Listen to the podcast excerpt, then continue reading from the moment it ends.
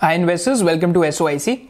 Wishing you and your family a happy new year, and I wish all of you in, uh, achieve your investing goals in the coming year and lay a foundation for the upcoming years in the year of 2022. To lay the successful foundation for your investing journey, this time we have got top 5 book recommendations for you for the year of 2022. The first book that I have for you is a book by the name of Understanding Michael Porter. Now, this is one of the best books that I've personally read on business strategy. Because the purpose of business strategy is not to be the best. If you ask any of your business competitors or if you ask any businessman, one of the most uh, common answers is what is the purpose of business strategy? Most of them have this answer that the purpose of business strategy is to be the best. But actually, that is not the real purpose of a business strategy. Purpose of a real business strategy is to differentiate in such a way through which you can add value to the society. And not just value to the society, you can actually end up creating profits. So we have plenty of such examples in the book. So one of the prominent examples in the book is that of Apple. So Apple is a business which is not just a hardware manufacturer. If you look at other smartphone companies like OnePlus or Samsung, or if I talk about Oppo and Vivo, all these companies are hardware manufacturers.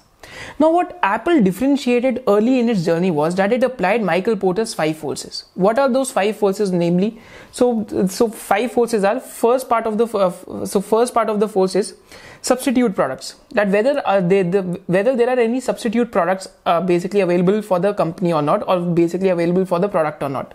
Second is bargaining power of customers. That how much is the bargaining power of the customers? If the bargaining power of the customers is really high, then the profitability of the company might suffer. Third is bargaining power of suppliers.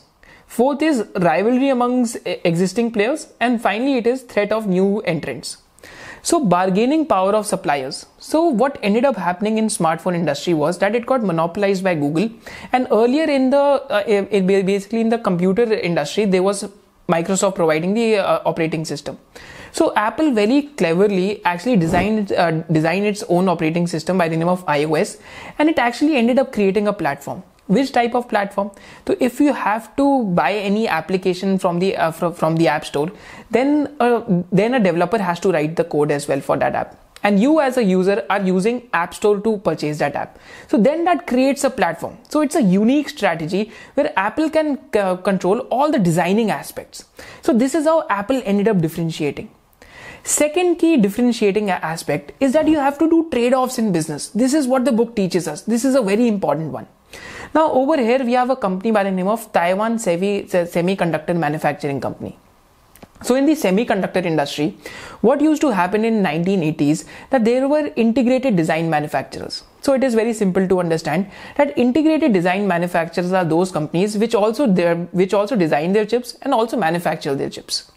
So Taiwan Semiconductor Company very carefully they chose a strategy that they won't be entering the designing of the chips. Now just imagine and just ask yourself why didn't they enter the designing of the chips? The simple answer is to avoid principal agent conflict. What is the meaning of principal agent conflict? Suppose if Apple designs the chip and Taiwan semiconductor manufacturer also designs the chip, then there is an inherent conflict of interest that Apple might think that TSMC might end up copying my chip's design. So Taiwan Semiconductor Manufacturing Company actually chose not to enter into the designing of the chips and they only just do contract manufacturing or they just set up foundries to manufacture the chips. This is how they were able to uh, almost create a monopoly in this business. Now this is an example of uh, of basically doing a trade-off. Third company that comes to mind over here is Restoration Hardware. So Restoration Hardware, if you look at this company globally, now this is a luxury furniture retail company. Now they've necessarily or they, they've purposely actually chose to do away with uh, low cost furniture and they've designed their stores in such a way as we can see in this video that this store is actually a restaurant where luxury furniture is kept. And this furniture is kept in such a way that uh, that it gives you an experience of uh, coming and sitting in a uh, like coming to sit in a restaurant but you're actually sitting in a luxury furniture shop and actually they want to uh, make the entire uh, experience of shopping furniture in such a way that you're actually shopping for a luxury product. This is why this company is able to make more than 70-80% gross margins. And this company's stock has been more than a 16 bagger in last 5 to 10 years. Now this is again a conscious part of the strategy that we just want to be in, uh, we just want to be in the luxury part of the value chain. One Indian company that comes to mind is APL Apollo. Now, APL Apollo's strategy is to be the lowest cost manufacturer. Now, because they are the largest, uh, because they are the largest buyer of steel in the country, so because they buy in bulk, they get almost two percent discount on buying HRC coil, which is their uh, key raw material, as compared to their competitors. Now, this gives them the lowest cost advantage as well. Now, this is again a purposely built strategy of being the lowest cost manufacturer. Now, this book teaches us about this, and this is one of the must read books for 2022. Again, I'll repeat the name Understanding Michael Porter by, by Joan Magretta. Now, second must read book for 2022 that I have is Big Mistakes by Michael Batnick. Now, again, as the name of the book suggests, big mistakes. Now, this book talks about the big mistakes which all big investors have made. Now, the purpose of reading this book or suggesting the, uh, or, or, basically su- suggesting this book is actually to realize that each and every investor will make will make mistakes in their lives. So, two key examples that come to mind is that Warren Buffett actually bought IBM after reading the annual reports for 50 years. In the 51st year of reading the annual report, he ended up buying IBM. And just imagine, was IBM a successful investment or a mistake? Warren Buffett actually ended up making a mistake by buying IBM he lost his capital by buying IBM. Such things can always happen. Suppose if you are reading a company for 50 years and in the 51st year you end up buying the company and you still make a mistake. So that is an example that actually investing is a game of probabilities and you can always go wrong, no matter how big of an investor you are. So you always need to be humble. Second key mistake of Warren Buffett and Charlie Munger that comes to mind is of a business by the name of CORT, C-O-R-T. Now, what CORT used to do is that they rent furniture. So, it's a company which is into uh, rental of furniture. So, in 2000 or 2001, when Warren Buffett and Charlie Munger purchased the company, so at that time, there was a very big boom in the economy that was going on. And what ended up happening was that the earnings were cyclical because a lot of demand for renting furniture for, uh, for basically for office came up. This is why the uh, earnings were cyclical. And Warren Buffett and Charlie Munger ended up buying the company on cyclical earnings. And as a result that was counted as an investment mistake.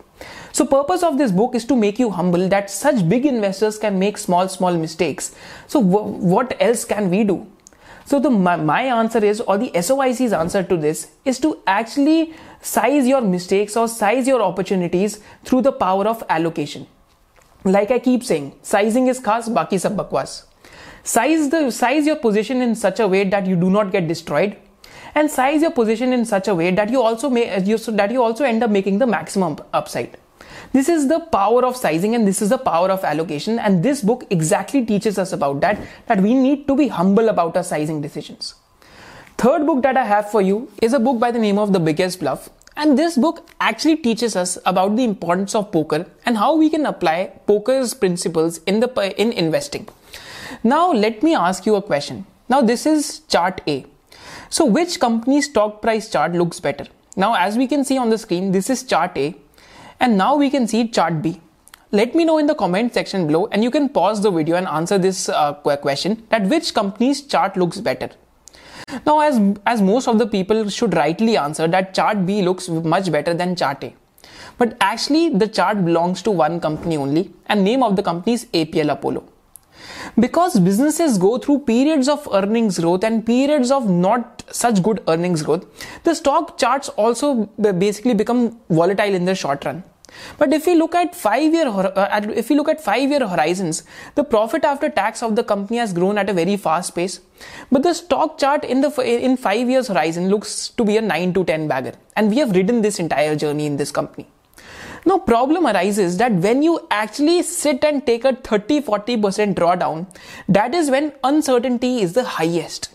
Just imagine if I call you right now and if I and, and if and if over the phone I just tell you that there is something very important that you must need to know. And at that time I hang up the phone and my phone gets switched off. You'll go under a period of uncertainty. Now, this uncertainty, this exact uncertainty, is what scares the is, is what makes the investors afraid when it comes to in, uh, stock market investing, because you're putting money in someone else's business, so you're always uncertain. The stock market opens every day. Stock prices are volatile every day, so you're always uncertain what is happening. Now, the best way to deal with this is actually to learn the principles of poker because poker helps us to deal with uncertainty. And this book actually teaches us about these, these key principles in a very simple manner. now second key aspect of this book was uh, we can actually uh, create a, a process matrix that one should actually focus on the process and not the luck you have to ask yourself did i play correctly or everything else is just bullshit in our heads so when it comes to investing as well you always need to focus on the process as there is a saying in hindi as well कि हमेशा कर्म पे ध्यान दो फल की परवाह मत करो। This is the meaning of focusing on the process you can have a good process a bad outcome now this means that your process was good but the outcome was bad so this simply means bad luck You can have a good process and a good outcome. Now, this is something that is deserved because you actually had a good process and a good outcome. You can have a bad process. Suppose if someone ends up making money on a stock like Suzlon, which has very high debt to equity. Now, I think abhi uh, corporate debt restructuring ho But in a company with very, with very high debt to equity or, or, or in a company which has very poor cash flows, if you end up making money and your process is poor, then that is bad process plus good outcome, which is primarily due to the factor of luck. Now, if you have a bad process and a bad outcome, so eventually in the long run, this will happen with you if, if you have a very bad process. So this is why it is important to focus on the process. And to make you focus on the right process, in SOIC membership, we teach you how to pick the right sector in last 11 months, we have discussed the chemical sector. I think in last December, at the same date, almost 26, 27 December, our first ever webinar on the on the chemical sector was done, in which we discussed Deepak Nitrite, Navin Fluorine, uh, Transpek Industries, Neogen, Poshak type companies. Then we did a webinar on the platform uh, companies. So we discussed Indian Energy Exchange way back in February, and we also discussed its uh, uh, like prospects in depth. We also did a webinar on the banking industry. We have done a webinar on the pharma industry. We have also done one more webinar on the chemical industry. And recently we have done webinars on the insurance industry and on the real estate industry, which we think is ripe for an uptick. And in uh, and in the, in the in the coming month, we'll be doing a webinar on one more scalable sector, which is going through a period of massive tailwinds right now. So we'll be doing a webinar on the hospital on the hospital industry. All these webinars are a part of the SOIC membership and on the 9th of January we are also conducting a master class on low float stocks because very few investors do analysis of the float of a company and very few investors actually analyze the shareholding pattern of a company. There are nuggets of wisdom and nuggets of gold to be found actually in the shareholding pattern analysis of a company. Link to the membership is in the description below. Now coming to the fourth book of the day. Now name of the fourth book of the day is How to Make Money in Stocks by William J. O'Neill. Now this is a book that is not basically based on fundamental investing. Now this is a book which is based on a very popular uh, framework that is known by the name of CAN-SLIM. So CAN-SLIM framework, what it simply means that if we basically break down the term CAN-SLIM, so what, what C stands for? Where C stands for current BIC or accelerating quarterly earnings and sales per share. So simply whenever the quarterly earnings per share or quarterly sales per share is increasing. So this is what C stands for. So example of this could be Navin Fluorine in the next 12 to 24 months because a lot of K, because a lot of capex is going commercial. So this is one example of this. One of the recent uh, one of the recent example of this has been a cylinder manufacturing company where the earnings have just accelerated in the last 6 to 7 quarters on a consistent basis. Now let's look at A. What does A stand for? A stand for annual earnings increase or look for big growth. Basically look for companies which are experiencing very high growth in earnings. So again, this is tied back to the concept of growth in earnings of a stock. Now over here, William O'Neill has a very interesting stock which even we fundamental investors can use. Now this uh, concept is linked to the PE ratio that he uh, simply mentions that primary consideration should be given to whether the rate of change in earnings is substantially increasing or decreasing. Now he talks about whether the profitability growth of the company is going to substantially increase going forward or it is going to substantially decrease. Because, because in a lot of high PE companies, investors tend to miss out because optically the PE multiple is high. But if the rate of earnings is going to just accelerate, then we have Astral Polytechnic type of outcomes because Astral Polytechnic in 2016 was at a PE multiple of 62 times. Now just imagine Nifty was at a PE multiple of 18, 19 times and this company was at a PE multiple of 62 times. And ever since then, the uh, rate of change of earnings has just accelerated, that the earnings growth have just accelerated and the PE ratio multiple actually got re-rated further from 62 times to 100 times. And stock has almost been a 10 bagger in last 5 years. You, you could have multiplied your wealth by 10x. But the starting multiple was still high in 2016. So this is what he teaches us.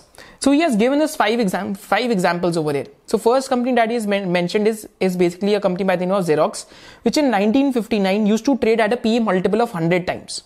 Until 1960, in 10 years span, this company advanced by almost 3300%. Basically, from 100 times P ratio, this company still ended up becoming still ended up becoming a 33 bagger because rate of earnings was really high. Second such example he has discussed over there is a company by the name of Syntex, not the one that was listed in India but abroad. So in, in 1963, this company was at a PE multiple of 45 times, and even from there, it became almost a four bagger. One more company that he has talked about is Google. So, so Google's PE in 2004 was close to 60 times. And in, in a period of two years, the stock went from $115 to almost $475. So the stock became a four bagger in spite of a high PE ratio. So sometimes the real variant perception could be to look at companies which have a high PE ratio but the rate of growth in earnings could be really fast because market already agrees with you that these companies are superior. But if the earnings continue to grow, then the P multiple sustains sometimes because market is already agreeing with you. So, if, uh, so you, you still end up making the uh, you still end up making the earnings growth of the company. Now let, let's look at the concept of N. Now N stands for new companies, new products, new managements, new uh, basically new high of uh, properly formed chart basis. So I don't follow charts, so I don't know much about that. But he's talking about companies that are that, that have uh, listed recently, or companies that are launching new products, or companies that are coming up with new business segments. So one example over here is a company by the name of Gujarat Ambuja Exports Limited, which used to be a textile manufacturer or into oil processing. So they recently, uh, so I think almost 12 years ago, they got into the maize processing segment. Now, this was a new segment for the co- company, and their scales have just uh, sales have just scaled up linearly in last 10 to 11 years, and their uh, operating profitability went up from almost 50 60 crores to close to somewhere 800 to 900 crores. Now, this has been the level of scale because they entered a new segment. So, always look for companies entering new segment, and you can also watch our video of segmental analysis on our channel. Uh, S stands for supply and demand, big volume demand at key points. So basically is uh, talking about mixing uh, technicals with price volume action. That whenever there are high volumes with uh, basically good pri- price volume action, basically the price is going up on, on the on the back of high volumes. So that typically signals that smart money is getting in the stock.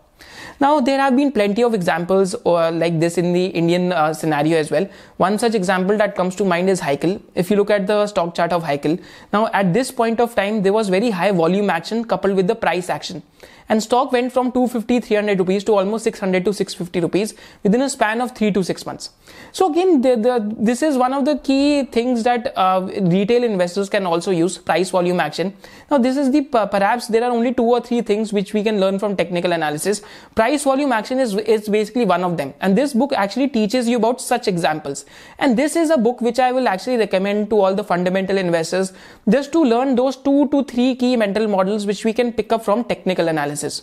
Now, fi- now final two things that he talks about. One is L, that is leader or laggard, that you have to look for stocks which are leader in their sectors. I stands for institutional sponsorship. You have to check whether the institutional ownership is there in the stocks or not. Uh, suppose if uh, if the um, pension funds or the mutual funds are owning the stock or not. And M finally stands for market direction and how you can determine it. Now, this is a book which I will definitely rec- uh, recommend because this is uh, something different than our uh, fundamental business oriented books.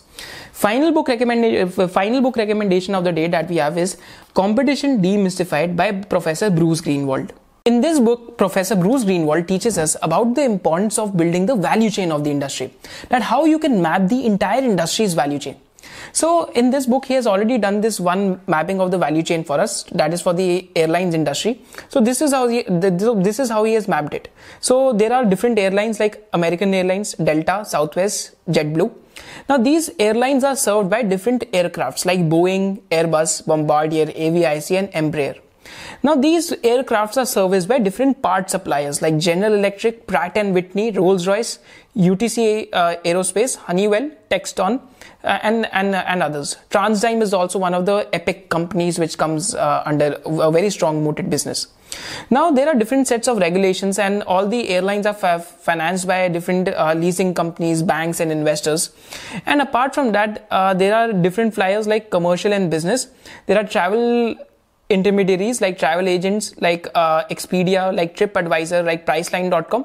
Then there are global distribution systems, and finally, then there are uh, companies which are uh, into uh, into freight of air like UPS, FedEx, etc. Now, similarly, we can create these value chains when it comes to different industries as well. I will do this for one industry, that is the pharma industry and the chemical industry for you because that is one industry I always remember on the tips. So over here, as we can look at the API value chain, so we can see there are key starting materials. Now key starting materials are the basic chemicals. Now over here in key starting materials, a lot of these key starting materials are imported uh, to India from China. And this is where we lack. Then we have the advanced intermediate. Now advanced intermediate, we have companies like uh, AMI Organics, which are into the production and manufacturing of advanced intermediates. Then we also have companies like Deepak Nitrite, which also manufacture intermediates. We also have companies like DMCC. We also have companies like Navin Fluorine, which are just into the manufacturing of intermediates. Now, after intermediates, we have uh, active substance, that is the APIs, active pharmaceutical ingredients. Now, in the active pharmaceutical ingredient place, we have the companies which ma- which manufacture copycat drugs, which are known as generic drugs. These drugs do not have any patents. Then we have uh, companies which have patented uh, manufacturing of APIs. Now, these are contract research and manufacturing services companies. So, in the manufacturing of uh, the the copycat drugs or, or, basically the generic drugs, we have uh, we have companies like Supriya Life Sciences, Aarti Drugs. Even 50% of the, the business of Divi's comes from the manufacturing of generics. In CRAMS business, we have companies like Suven uh, Pharma. We have companies like Divi's. Rest 40 50% of the business. We also have businesses like Syngene, which are into manufacturing of patented APIs. After APIs, we have formulations or the formulators. Even in formulators, we have different types of uh, uh, different types of methods in which these formulations can be manufactured. We have companies which just manufacture the uh, oral solids. These are examples like Laurus Labs. Then we have companies which are into manufacturing of injectables. Over here we have companies like Gland Pharma. Now Gland Pharma also files its own DMFs and apart from that Gland Pharma also does contract manufacturing because Gland Pharma has this competitive advantage of being very compliant when it comes to the manufacturing of sterile injectables because it is not easy. Uh, a lot of the Indian pharma companies have tried to get into the manufacturing of uh, injectables, but they've failed the regulatory hurdles.